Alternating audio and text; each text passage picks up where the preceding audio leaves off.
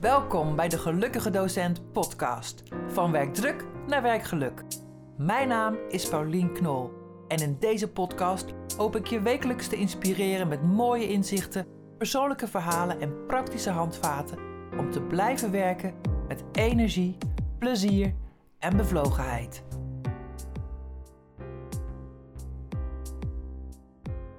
Luisteraars, welkom opnieuw bij een nieuwe aflevering van de podcast De Gelukkige Docent. En als ik links uit het raam kijk, dan kijk ik uit over Utrecht. Ik zit namelijk op de achtste verdieping van het CNV-gebouw.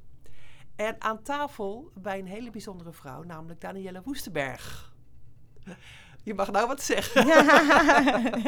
Ja, val helemaal stil naar zo'n mooie introductie. Dankjewel. En voor degenen die dat niet weten, Danielle is voorzitter van het, de CNV-vakbond Onderwijs. Zeg je het zo goed, Danielle? Ja, dat, uh, dat zeg je goed. CNV is uh, uh, een vakbond in algemene zin. Dus wij uh, zijn met alle werkgeversbelangen bezig, alle werknemersbelangen bezig in, over allerlei sectoren. En mijn bijzondere aandachtsgebied ligt op het veld van onderwijs. Ja. Um, en samen met onze leden, want we zijn een vakbond die zich bezighoudt met arbeidsvoorwaarden en dus ook de onvermijdelijke cao's.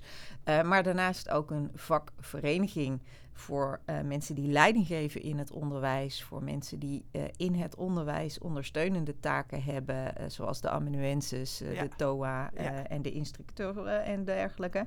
Um, en de leraren en docenten in allerlei verschillende onderwijssectoren. Ja. Um, Van dus, PO tot WO. Het PO tot WO, ja. inderdaad. En alle schakeringen ertussenin. Ja. Um, en we hebben allerlei verschillende ledengroepen die zich ook met onderwijsinhoud bezighouden.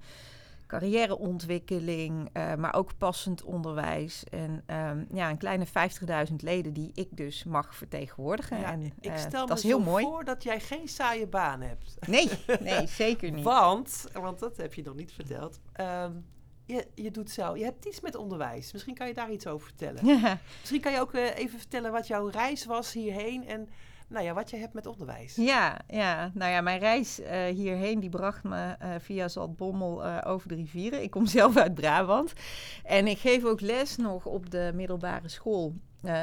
waar mijn oudste zoon inmiddels zelf ook op zit. Oh, wat leuk. Hoe is dat?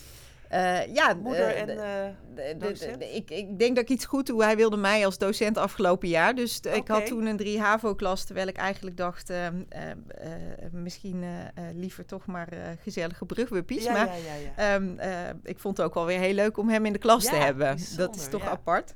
Maar dat, wat, wat, wat mij wel opviel, 3 HAVO is een categorie die nog nooit een uh, normaal middelbare schooljaar heeft gehad. En nu zitten ze al in de vierde. En ja. in die zin, um, dat is voor die uh, categorie leerlingen een kwart van hun leven.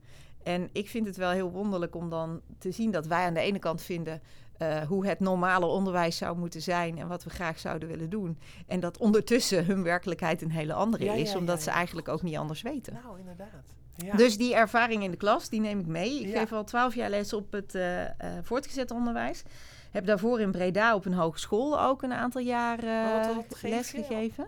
Ja, ik geef nu levensbeschouwing. Ik ben zelf ook theologe. Ik heb een uh, master uh, christendom en islam afgerond. En ook um, in Leuven nog wat Rooms-Katholiek, kerkelijk recht en dergelijke gedaan. Dus gewoon überhaupt de institutionele religies vind ik wel boeiend. ehm, vanuit het perspectief van zingeving, ja. Um, ja. uh, überhaupt uh, zelfontplooiing. Ik heb me, ben me aan het uh, specialiseren in hoogbegaafdheid en, en ontwikkeltrajecten voor kinderen die toch op een bijzondere manier wat uitdagend zijn, hoogsensitief ook zijn. Um, en um, ja, in het onderwijs heb je elke keer zoveel nieuwe dingen die je kunt ontdekken. Ik vind dat wel heel mooi. Ja, want je was, bent begonnen als docent? Nou, ik moet zeggen, als student heb ik eigenlijk altijd al wel bijles gegeven. Dus ik, eigenlijk geef ik al, het zit er al vanaf jongs af aan in. Dat was mijn bijbaantje toen ik zelf studeerde. Um, na mijn studie ben ik eerst de commerciële vastgoedadvocatuur ingegaan. Ik heb rechten gestudeerd en bestuurskunde ook. En uh, heb Je hebt een heel uiteenlopend cv. Een hele andere achtergrond. Ja, mooi. Ja, en heb daar ook op een gegeven moment echt gewoon zelf ervaren wat, al, wat er gebeurt als de omgeving niet matcht met wie jij zelf bent. En dat is best confronterend. maar ik heb op een gegeven moment gewoon vrij rigoureuze deur dichtgegooid. Want jij matchte niet met die advocatuur, nee. die nee. nee. En ik, heb het, ik heb het in Rotterdam geprobeerd, ik heb het in Eindhoven geprobeerd. En op een gegeven moment gedacht van ja, weet je, je kan het op meerdere plekken proberen, maar op een gegeven moment als het systeem niet, niet goed voelt. Ik, ik ben niet van de zes minuten declarabel schrijven en het oh, hele harde oh, commerciële. Hard werk is niks mis mee, um, uh, maar, maar niet op die manier. Daar, ik ga niet aan op, op, op dat, uh, dat puur economische. Uh, en omgekeerd ging me ook storen aan de manier waarop in die red race ik bijvoorbeeld na drie jaar constateerde dat ik de enige stagiair slash medewerker was uh, en dat eigenlijk zeg maar die jonge mensen ook min of meer als productiemiddel werden gebruikt. en op het moment dat ze zelf kinderen kregen en in de knel kwamen, hun loyaliteit, die tot altijd vanzelfsprekend was, voor hen ook een ingewikkelde situatie creëerde. En dat er nul begrip vanuit die werkgever was. Nou ja, en van daaruit ben ik eigenlijk zelf een beetje rond gaan kijken. Ik wil echt wel maatschappelijk actief zijn. Ik heb uh, ook um, twaalf jaar in de gemeenteraad gezeten, uh, politiek heel veel gedaan op allerlei niveaus.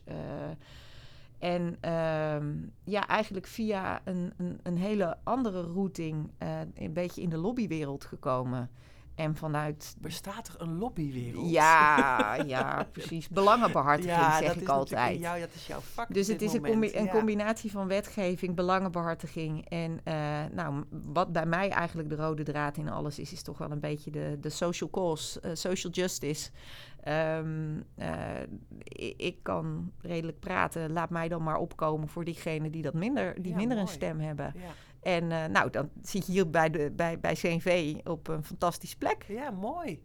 Wat een, uh, wat een background heb jij. Wauw. Het mooie is dat je natuurlijk ja, al je puzzelstukken meeneemt en puzzelt in het werk wat je nu doet. Ja. Hè? Ik mag echt werelden met elkaar verbinden. Ja. En in de zin van. Uh, uh, dat je aan de, aan de, uh, op het ene moment met ministers aan de tafel zit en, en het landelijk beleid mee beïnvloedt. En aan de andere kant uh, dat je kinderen in de regio soms net even dat setje kunt geven als het ingewikkeld is. en, en de connectie tussen die twee vind ik heel belangrijk. Ja. Ik heb leden die ik hier kan ondersteunen doordat ze in hun medezeggenschap of in hun schoolorganisatie even een zetje kunnen geven.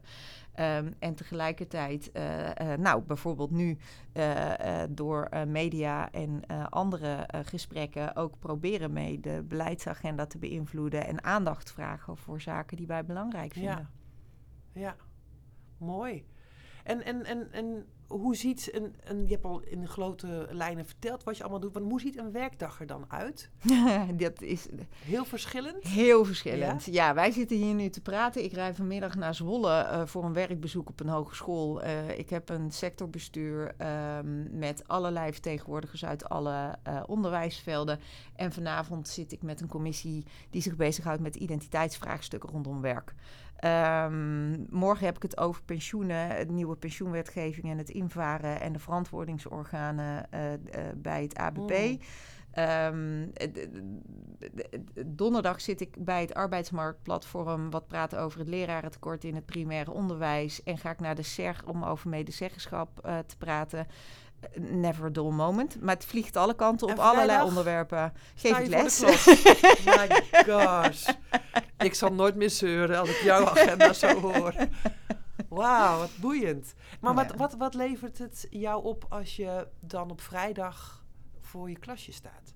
En weer in een school actief bent? Als je dan de hele week zo op al die andere levels politiek spel hebt gespeeld, maar ook de maatschappij in. Wat, wat doet dat met je als je dan vrijdag voor die klas staat? Nou, je zou jezelf zomaar eens uh, uh, heel belangrijk kunnen gaan vinden als je in al die oh. hele bijzondere gebouwen mag rondlopen.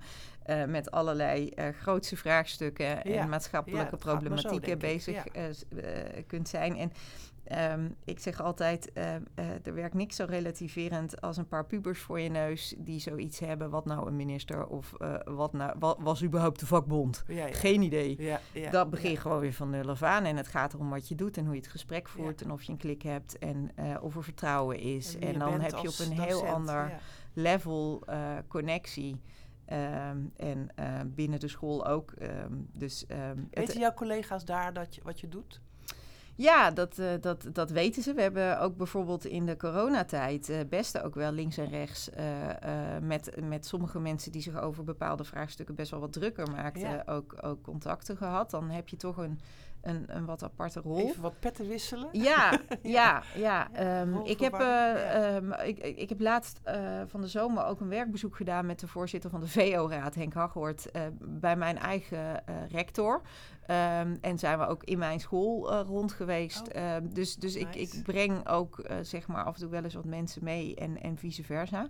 Um, dus uh, ja, mensen weten het wel. Ik, ik vind tegelijkertijd ook niet, weet je, op school ben ik gewoon een van de juffen op ja, school. En ja. uh, um, uh, ja. ze weten het wel, leerlingen weten het ook. en ik vind het ook af en toe wel heel leuk, want bijvoorbeeld in coronatijd, ik was bezig met een hoofdstuk over waarden, normen en, en gedrag. Um, en in, het, in het lesboek dat is dan het voordeel wat ik bij uh, levensbeschouwing heb. Ik, ik kan het boek gebruiken, maar kan het ook terzijde leggen. Ja. Um, er stond een, een, een lesopdracht over uh, ethische conflicten. En uh, wij zaten toen net na een, een zoveelste uh, uh, lockdown, half open mm -hmm. situatie. En ik heb de leerlingen gevraagd: schrijf eens een brief aan de minister van Onderwijs over het dilemma: moet de school sluiten, moet de school open ja. blijven? Waar je een aantal ethische conflicten Mooi, laat passeren. Dus je pakt de realiteit en de actualiteit er gewoon bij. Ja, en ja. een aantal exemplaren heb ik vervolgens via de app gedeeld met minister Wel, die ja, er op joh. dat moment nog zat. die vervolgens ook heel leuk ook via de WhatsApp een filmpje heeft ingesproken. Oh, wat, wat ik weer met mijn leerlingen kon delen. Jeetje. Ja, en dat is dan wel heel gaaf, zeg maar. Want dat brengt dan, wie is die man? Oh, dat is de minister. Oh, en, en die gesprekken die dan op gang komen. Ja ja, die, die, ja, die dat geven is wel heel gaaf. Dat is wel gaaf. En ja. ook wel uh, dat je dan ook ziet eigenlijk hoe ver Den Haag soms ook wel van de regio afstaat. Ja. Maar tegelijkertijd dat door zo'n verbinding zij ook in één keer wel gaan bedenken van verdorie, zo simpel is het eigenlijk nog allemaal niet. Want ze zijn met elkaar in discussie. En de, ja, dat vind ik leuk. Ja, het is mooi dat je ook uh, die leerlingen dan uh, even laat merken, het kan gewoon. Ja die minister is ook maar een mens. Zijn net mensen. Ja, ja toch? ja, ja, dat is het. Dat vergeten we wel eens. En ik ja. denk ook wel, ja, ik, als ik denk aan mijn, uh, mijn collega's hè, op, de, op, de, werkvloer, dan denk ik, ja, de vakbond, de politiek, het staat soms heel ver van ons van af. We hebben natuurlijk allemaal last van, we hebben de bemoeienis mee, maar ja, waar, waar zit je invloed? Hè? Dat, dat is soms het, het, het, de machteloosheid om dingen ja, te veranderen. Ja. Nou ja, en wat ik zelf, ik heb, ik, uh, toen ik zelf werkte en de vakbond nog minder goed kende, um, irriteerde mij af en toe wel eens ook de, de kaderstellende wijze waarop er met uh, bijvoorbeeld cao's werd omgegaan. Wat bedoel je met kaderstellend? Nou, we hebben, dit staat in de cao, dus ja, dat is ja, de regel. Ja, Eigenlijk bijna het afvinkende. En dat kun je de vakbond kwalijk nemen. Tegelijkertijd merk ik omgekeerd, um, uiteindelijk zijn, die, zijn al die normen die we hebben uh, richtinggevend, maar het ontslaat je natuurlijk als leidinggevende nooit van het goede gesprek met elkaar. En um, uh, uiteindelijk moet dat, ja. uh, is, is het belang van die medezeggenschap en het belang van het, het gesprek in die lerarenkamer eigenlijk alleen maar van, van toegevoegde waarde om het werken, ja. we hebben het toch ook een beetje over werkgeluk, in het onderwijs Zeker. ook leuker te ja. houden. Um, uh, en daarvoor biedt eigenlijk de vakbond een heel mooi vertrekpunt. Uh, maar daarna moet het op school gebeuren. Ja, en um, ja. uh, ik, ik, merk dat daar de laatste uh, anderhalf, twee jaar veel meer aandacht voor is. Ja.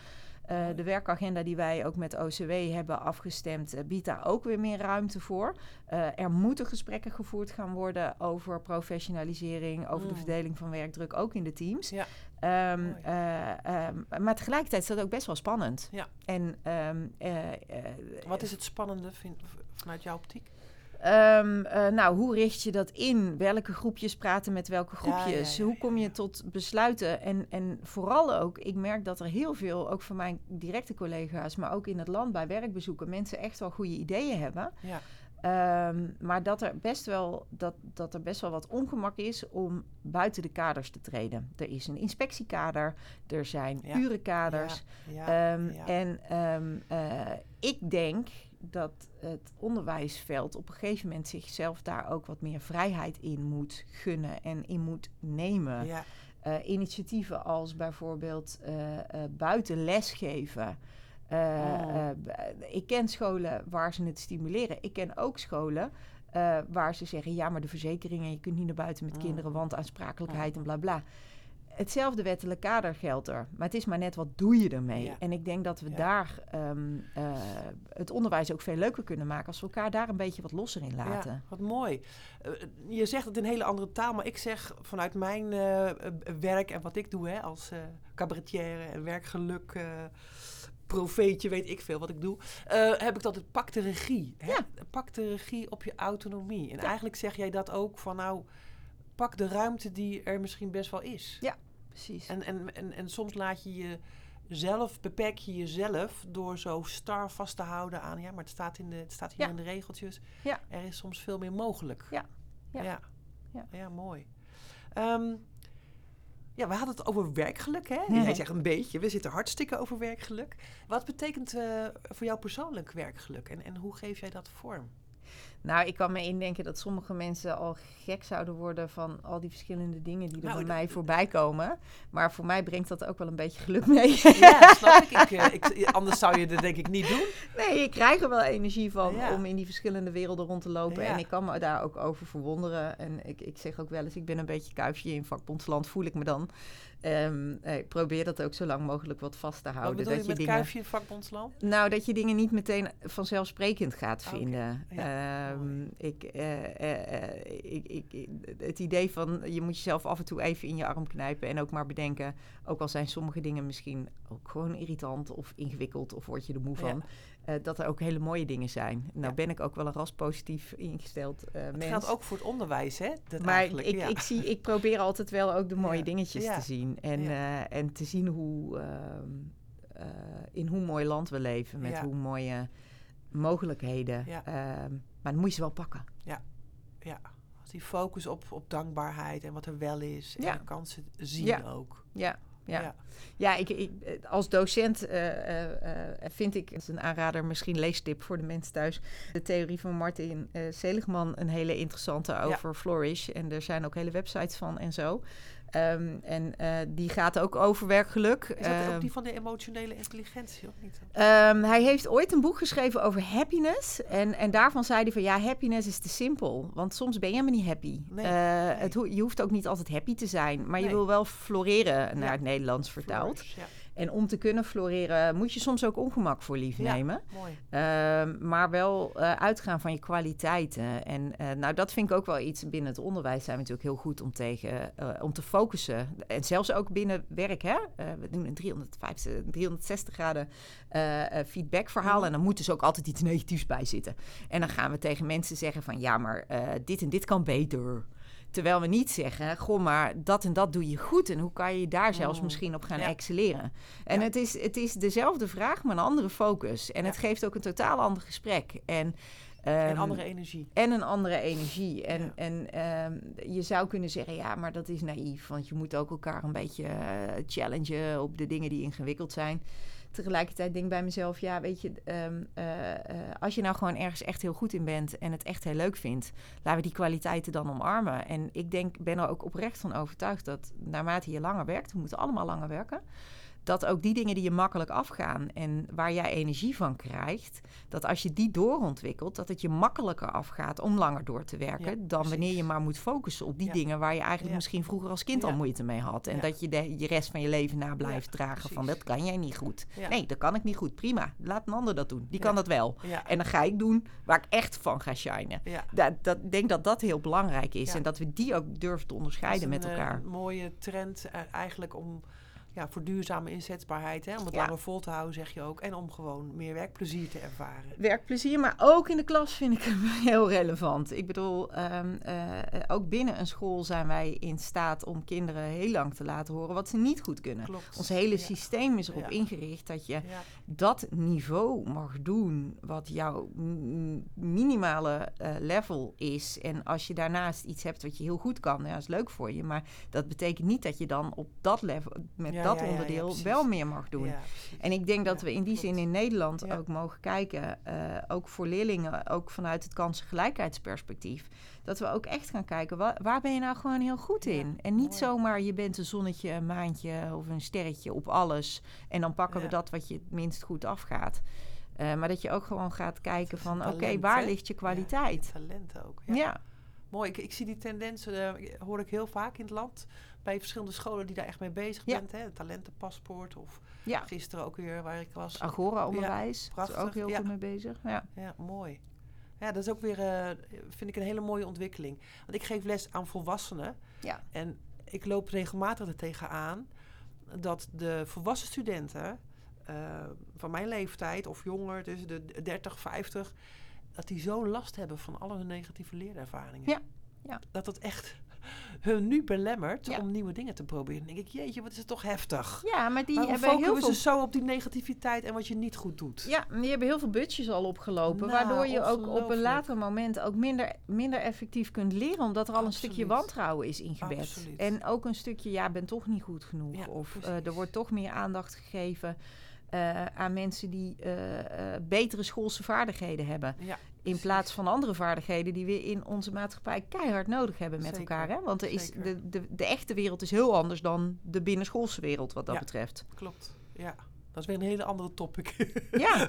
maar er valt ook nog heel veel winst te behalen. Ja, ja maar dat is wel, als ik kijk ook naar de maatschappelijke verongelijkheid die er toch wel nu ook... Hè, we hebben Prinsjesdag net gehad, het boelgeroep lang, na, naast de koets. Ja gevoelsmatig heb ik wel zoiets van dat hangt ook wel samen met het feit dat er gewoon echt een, een groep, een grote groep in onze samenleving is die maar van alles te horen krijgt over wat er wel of niet zou moeten. Terwijl we tegelijkertijd een dag later ook in de Telegraaf zien van ja, ze kunnen wel meer gaan werken, maar verdienen er niks mee. We willen wel meer mensen die in de zorg gaan werken, maar qua opleiding uh, voor MBO doen we eigenlijk nagenoeg niks. Uh, we willen wel een energietransitie, dus iedereen moet maar even in de techniek, alsof het stormtroopers uit Star Wars zijn, uh, geen mensen, maar even een blik elektriciens opentrekken. Maar investeren we in die opleidingscapaciteit, investeren we in die mensen, ja, er is een enorme bulk geld wat naar het HBO en het WO gaat. Maar de MBO schiet er gewoon weer bij in. Ja, ja ik vind dat you gotta practice what you preach. En we, we roepen, we vinden die beroepsdoelgroep in Nederland heel belangrijk. En ik vind persoonlijk dat we er veel te weinig voor doen. Ja. Dat is mooi, hè? want dat is wel een thema wat, uh, wat de docenten, uh, vooral MBO-docenten, veel raakt. Hè? Ja. En, en de studenten natuurlijk, dat we ja, dat we die willen empoweren. Want je bent niet lager opgeleid, je bent, heel, je bent gewoon opgeleid. Praktisch, en praktisch opgeleid. Praktisch opgeleid en dus keihard nodig. Ja. Maar uh, ja, op jouw niveau en op jouw uh, plek hè, als uh, vakbondsvoorzitter zie jij natuurlijk dat er, dat, dat er een hiaat is. Dus hetgeen wel geroepen wordt, maar de uitvoering om dat ook te realiseren, dat dat op zich laat wachten eigenlijk. Hè? Ja, en je zou er bijna moedeloos van worden. Ja, dat kan als ik je, voorstellen. Als je af en toe ziet hoe dat wij gewoon hele basale uh, systemen uh, uh, niet op elkaar afgestemd krijgen. Waardoor je vervolgens ziet dat dat doorwerkt en doorwerkt en doorwerkt. Kun je een voorbeeldje geven wat je bedoelt? Nou, heel simpel voorbeeld. Iedereen weet dat wij twee ministers van onderwijs hebben. Ja. Meneer Wiersma voor POVO. Meneer Dijkgraaf voor die andere met minister Wiersma hebben wij in april 2000 of uh, in, in, in april uh, van dit jaar hebben wij een werkagenda afgesproken. Er wordt nu iets gedaan voor het MBO. Nou, en dat wat ik er in concept van heb gezien, want er wordt niet met ons over gesproken. Want waarom zou je met werknemers praten daarover? Ik bedoel. Ja. Um, uh, uh, dat, dat, dat heeft niks te maken met dat wat er dan bij die andere uh, werkagenda is afgesproken. Terwijl je tegelijkertijd um, notabene scholen hebt waar VMBO en MBO samen, in één gebouw zitten. We hebben het in de coronatijd gemerkt. Dan waren daar coronamaatregelen voor het VMBO. Um, uh, met ook verplichtingen voor leerlingen op een bepaalde leeftijd. En dan waren er coronamaatregelen op het MBO. En die leerlingen van diezelfde leeftijd, omdat ze op een MBO zaten, hadden die verplichting niet. Dat je denkt, hoe dan? Ja. Maar die, dat, dat merk je op de werkvloer. En het komt ergens vandaan. En ik begrijp waar het vandaan komt. En tegelijkertijd vind ik het idioot voor woorden dat het zo doorwerkt. En bij herhaling zo doorwerkt. En, en ook om een hele onlogische reden zo doorwerkt. Dus, um, maar, het, maar, maar het is wel wat het is. delen zijn en dat het niet, ja. het niet uh, holistisch wordt bekeken. En, en dat gold dan bij wijze van spreken voor het mondkapje... wat je direct waarneembaar uh, op, in de aula merkt. Maar wij zien het ook als je nu wat preciezer gaat kijken... bijvoorbeeld naar de arbeidsmarkt. Als jij uh, Nederlands of Engels of een ander basisvak geeft... dan kan jij veel beter, en dat zien we dus nu ook gebeuren... in het VO of in het HO werken dan in het MBO. Dus we zien dat daar massaal mensen vertrekken. Waarom is dat, kan je beter? nou, in de zin van, uh, we hebben een koopkrachtvraagstuk. Dus gezinnen kijken ook naar waar kan ik meer verdienen. dus de docenten kijken ook naar hun huishoudboekje, geven hetzelfde vak en met datzelfde vak en, eh, en voor een deel zelfs eenzelfde leerlingenpopulatie, want 16, 17-jarigen heb je ook in het voortgezet onderwijs. Zeker.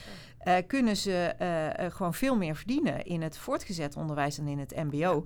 Of in het HBO ja. dan in het MBO. Dus wat je nu ziet is dat er, wij horen, zien van onze leden dat, ze, dat het MBO, dat mensen gewoon vertrekken. En uh, tegelijkertijd horen we uh, vanuit het ministerie dat er geen arbeidsmarkttekort is, want er zijn geen cijfers. En omdat in het MBO de bevoegdheid niet echt zo hard verplicht is, ja, ja. Is er dus niet een lerarentekort, want we missen niet de bevoegde mensen. En dan denk ik, ja, dat klinkt als dat pindatje van duif is. We hebben de pinda met het stempeltje oké nodig. Ja. Om überhaupt te zien ja. of er een pinda is. Weet je, dat is heel raar. En um, uh, de mensen op de werkvloer voelen dat. Ja. Ja. Ja. ja, en dat zijn wel dingen waarvan ik denk, ja, wij adresseren ze. Daarmee is het nog niet opgelost. Nee. Maar het blijven herhalen uh, en het blijven die, vragen. Dat signaal wel even uh, kenbaar natuurlijk. Dat Zeker. Is, ja. Ja, Zeker. En, en, en ook vooral eh, vind ik, vind ik nu ook echt wel de manier waarop het scheef loopt, uh, uh, is voor ons voor de, in deze maanden wel echt een aandachtspunt. Want we vinden echt dat daar nu iets op moet gebeuren, ook richting de onderwijsbegroting. Ja. Um, het, het, het, in het MBO zit nu zo'n druk ja. en zo'n verloop, dat is gewoon niet goed. Ja, ja en dat, dat gaat zich uiteindelijk weer terug eh, zien, ga je dat in de maatschappij. In, in, in Wat jij ook zei, eh, eh, leerlingen gaan daar uh, budgets door oplopen. Ik had toevallig afgelopen week met mijn sectorgroep MBO een gesprek. En een van de mensen die zelf voor de klas staat op een MBO in het zuiden van het land, die gaf ook aan van ja, ik ben nog eentje van de oude stempels. Ze mogen mij op meerdere vakken inzetten. Ja. En ik heb nu elke week een rooster dat elke keer verandert. Het was nog gekker dan mijn werkrooster. En uh, zij zei ook al van... Uh, uh, en het, wat ik eigenlijk vooral het vervelende is... dat, dat er dat ik dus zeg maar in het net voor het weekend te horen krijg dat ik op een aantal vakken ben ingedeeld die ik ook al drie, vier jaar niet gegeven ja, heb. Ja, ik dus dat, ik weet ook gewoon dat ik die leerlingen niet het optimale onderwijs kan bieden. Um, uh, maar het gaat door. Dus dan uh, check de box uh, systemisch gezien. Maar eigenlijk gebeurt er hier iets wat eigenlijk niet goed is. Ja, precies. Dat is de achterkant. Ja. ja. En dat zie je pas als je ook echt gaat kijken naar wat gebeurt er feitelijk. Want systemisch klopt het. Wordt de les gegeven, zit de klas op school, krijgen de leerlingen dat vak. Dus er is geen tekort. Ja, precies. Ja. Even naar het werkgeluk, waar we hier ook uh, de focus op willen houden. Um, welke valkuilen zie jij als jij door het land reist of problemen loop je tegen? Waar, wat, is, wat zie jij in alle sectoren van eh, het onderwijs waar docenten het vooral tegenaan lopen? Is dat echt heel verschillend? Um, ik de werkdruk nu wordt vaak genoemd, maar dat is zo'n containerbegrip. Ja. Wat is nou... Wat, wat ja. is nou, nou, ik denk dat, dat achter uh, uh, de werkdruk... Um, daar zit een palet aan, aan vraagstukken. Ja. Enerzijds is er een ontzettende behoefte om het goed te doen. Onderwijs is niet een vak, onderwijs is bijna een roeping. Ja, passie. Roeping, ja. ja. en dat maakt ook dat, uh, zag je, zie je nog steeds, ik zie de schooldirecteur van mijn eigen kinderen op zondagavond in de social schools met enige regelmaat nog schrijven hoe blij die is dat hij dan weer een klas rondgeregeld heeft met uitval en zwangerschap en ziekteverlof en dergelijke. Ja. Um, uh, dus die zit dan in het weekend zit hij zijn adresboekje door te werken met invallers. Ja, oh ja, ja. Um, dus dus Ik, ik zie dat er ontzettend veel schoolleiders, uh, andere leidinggevenden in het onderwijs proberen het rond te draaien. Ehm, ik zie dat uh, mensen voor de klas uh, uh, in volle klassen, want soms worden combinatieklassen of kleinere klassen samengevoegd om ook maar de tekorten op te vangen. Ja. Wat in die klas ook weer drukte ja. geeft. En dan heb je weer een vinkje, want het, er is geen. Precies. Het net gaat door, maar ja. hoe dan? Ja, precies. En dus, dus um, ergens zou je eigenlijk um, een balans moeten vinden tussen overijverig proberen echter, uh, echt het, het, geregeld te krijgen. Aan de andere kant uh, zou je ook op een gegeven moment moeten zeggen tot hier en niet verder. En dat is een balansoefening. Ja. Um, ja. En we willen niet dat we onverschillig worden. En dat vind ik eigenlijk het grootste risico wat ik ook wel zie. Er is ook een doelgroep die wordt er een beetje gelaten onder. Ja. Zo van, nou weet je, het zal mijn tijd wel duren.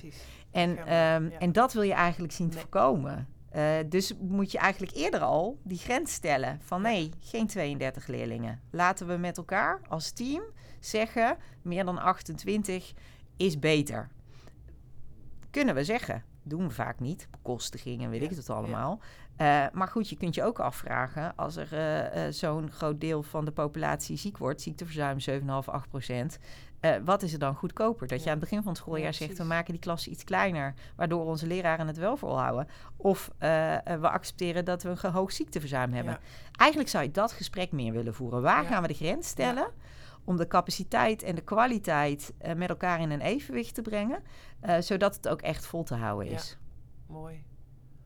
Ja, dus het gaat ook over die duurzaamheid, hè? de duurzame kwaliteit, maar ook de duurzame inzetbaarheid. Ja, ja, want ja, ik zei daar straks al, we zitten natuurlijk uiteindelijk allemaal uh, in de situatie, uh, daar kunnen wij Um, uh, zeg maar als onderwijsvakbond ook niet specifiek iets aan doen. Dat onze nationale overheid bepaalt dat we langer door moeten werken. Ja, ja. Um, uh, kijk, en wat ik zie, uh, zeker bij oudere leraren. Um, dat wordt op een gegeven moment echt een uitdaging. Ja, in verband ook met je mentale ja. veerkracht. Uh, letterlijk overprikkeld raken door de druk ja. in een drukke klas. Um, weinig hersteltijd tussen uh, lessen of groepen door. Um, dus ja, ik, ik denk dat dat wel iets is. Van, want je kan wel zeggen, op papier moet je langer doorwerken. Maar als het operationeel gewoon niet te doen is. Nee. Um, ik had afgelopen zomer uh, een heel leuke webinar met uh, David van Bodegom. Die is um, hoogleraar uh, vitaliteit en vitality en aging. Vitaliteit en veroudering. Um, um, en, en, en weet je, die wetenschap die toont gewoon aan.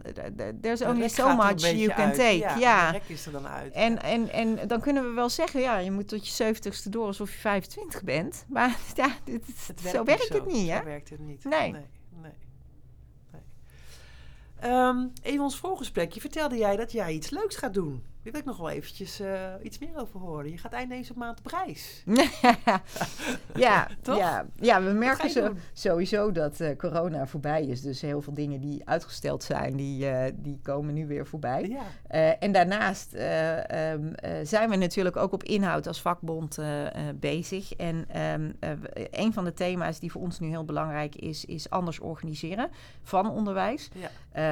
we hebben te maken met een lerarentekort en, en een leidinggevende tekort in het onderwijs. Wat ook maakt dat de kwaliteit onder druk staat. Tegelijkertijd staat die kwaliteit per definitie al langer onder druk. Lopen wij in de PISA-normen, de kwaliteitsnormen al, al jarenlang terug. Dus is überhaupt de vraag van hebben we eigenlijk over de jaren heen niet her en der de verkeerde afslag genomen?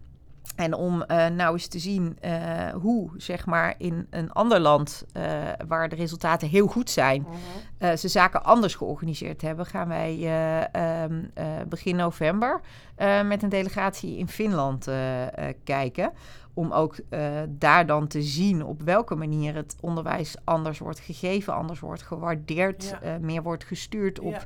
maatwerk naar leerlingen toe, maar ook vooral op autonomie van degenen uh die daar in het onderwijs verantwoordelijk zijn. zijn veel werk gelukkiger hè? in Finland. Hè? Ja, ja, en wat ik vooral, nu ik me wat aan het inlezen ben, fascinerend vind, ehm, is dat daar gewoon echt onderbouwd. Uh, dus wetenschap uh, heeft daar inmiddels ook al wat langer op los kunnen gaan. Uh, um, duidelijk wordt dat het niet zozeer gaat om meer lesuren, soort van ophokken van die kinderen. maar ze hebben veel minder lesuren, ehm, kleinere groepen, minder methodisch onderwijs, veel meer autonomie voor die leraren. Om dan ook gerichter op die kinderen uh, te kunnen werken ja. in wat die dan nodig ja. hebben. En uh, ja, dat, dat, dat klinkt mij wel als muziek in de oren, zeg maar. Zeker, mooi. Ja. ja. Leuk hoor. Ja. Lekker diverse vooruitzichten ook weer. Ja, zeker. hey Danielle, we zitten al een hele tijd lekker te klitsen. En uh, ik sluit deze podcast altijd af met een wondervraag. Ja, ik, ja. Was heel, ik ben heel benieuwd. Ja. De verrassing. De, de verrassing. Nou ja, um, niet, niet uh, zo heel raar misschien, maar stel dat je één... Ik geef jou een toverstaf. Ja, ja. En je hebt één wens en die komt uit. maar die moet dit jaar uitkomen. Oh jee. Wat zou je dan uh, voor docenten willen wensen en realiseren? ik vind dit altijd zo leuk. Ik vind dit een hele leuke vraag. Ik, als klein meisje uh, hoorde ik van mijn oma dat er vroeger een televisieserie was, Okkie Troy. En die had een koffertje met oneindig veel krentenbollen erin. Daar moet... ik zat dan altijd te denken, als je nou oneindig iets mocht wensen, als je nou iets, iets mocht wensen, wat zou je dan wensen? En um, uh, uh, voor mezelf kwam ik er dan eigenlijk op uit dat ik wens dat iedere docent die ene wens krijgt. Oh, goed. Wat slim weer. Het is echt heel strategisch Want antwoord. ik denk dat dat uiteindelijk voor iedereen zo verschillend is. Ik bedoel, de ene uh, uh, die, die, die, wil misschien toch wel gewoon uh, heel graag dat vroeg pensioen terug. Ja. Een ander die ja, wil mooi. misschien heel graag dat we het zo gaan organiseren dat we niet vijf dagen onderwijs hebben. maar, en nu zeg ik iets heel revolutionairs, twee keer 48 uur met kinderen die overnachten warm eten krijgen en echt volledig gefaciliteerd worden in schooltijd, activiteit, sporttijd en leuke dingen. Maar tegelijkertijd hun ouders dan misschien op woensdag en vrijdag uh, ook zien. Uh, omdat we echt het werk anders organiseren. En weer een ander die, uh, die wil weer wat anders. Weet je, ik, ik, de, ik, zou, ik, ik denk dat het zo mooi zou zijn als iedere docent of iedereen in het onderwijs. want we vergeten af en toe die onderwijsondersteuners die ook zo'n belangrijke rol hebben. Zeker, ja. Um, dat die gewoon die ene wens krijgt en die uit mag brengen. En, en dat daarnaar wordt geluisterd en dat, die, dat, dat, dat dat impact heeft. Ik denk dat die heel goed weten wat er nodig is. Mooi. Er is niet één oplossing voor werkgeluk. Nee. Net zoals werkgeluk eigenlijk voor iedereen ook iets anders betekent. Precies. Ja. ja. Mooi. Danielle, dankjewel. Jij voor, ook. Uh, het gesprek. Leuk. dankjewel voor het luisteren naar deze podcast. Ik hoop dat het jou geïnspireerd heeft. Als je nog niet geabonneerd bent, doe dat even. En laat ook een review achter. Dan weet ik wat je ervan vond. Tot de volgende keer.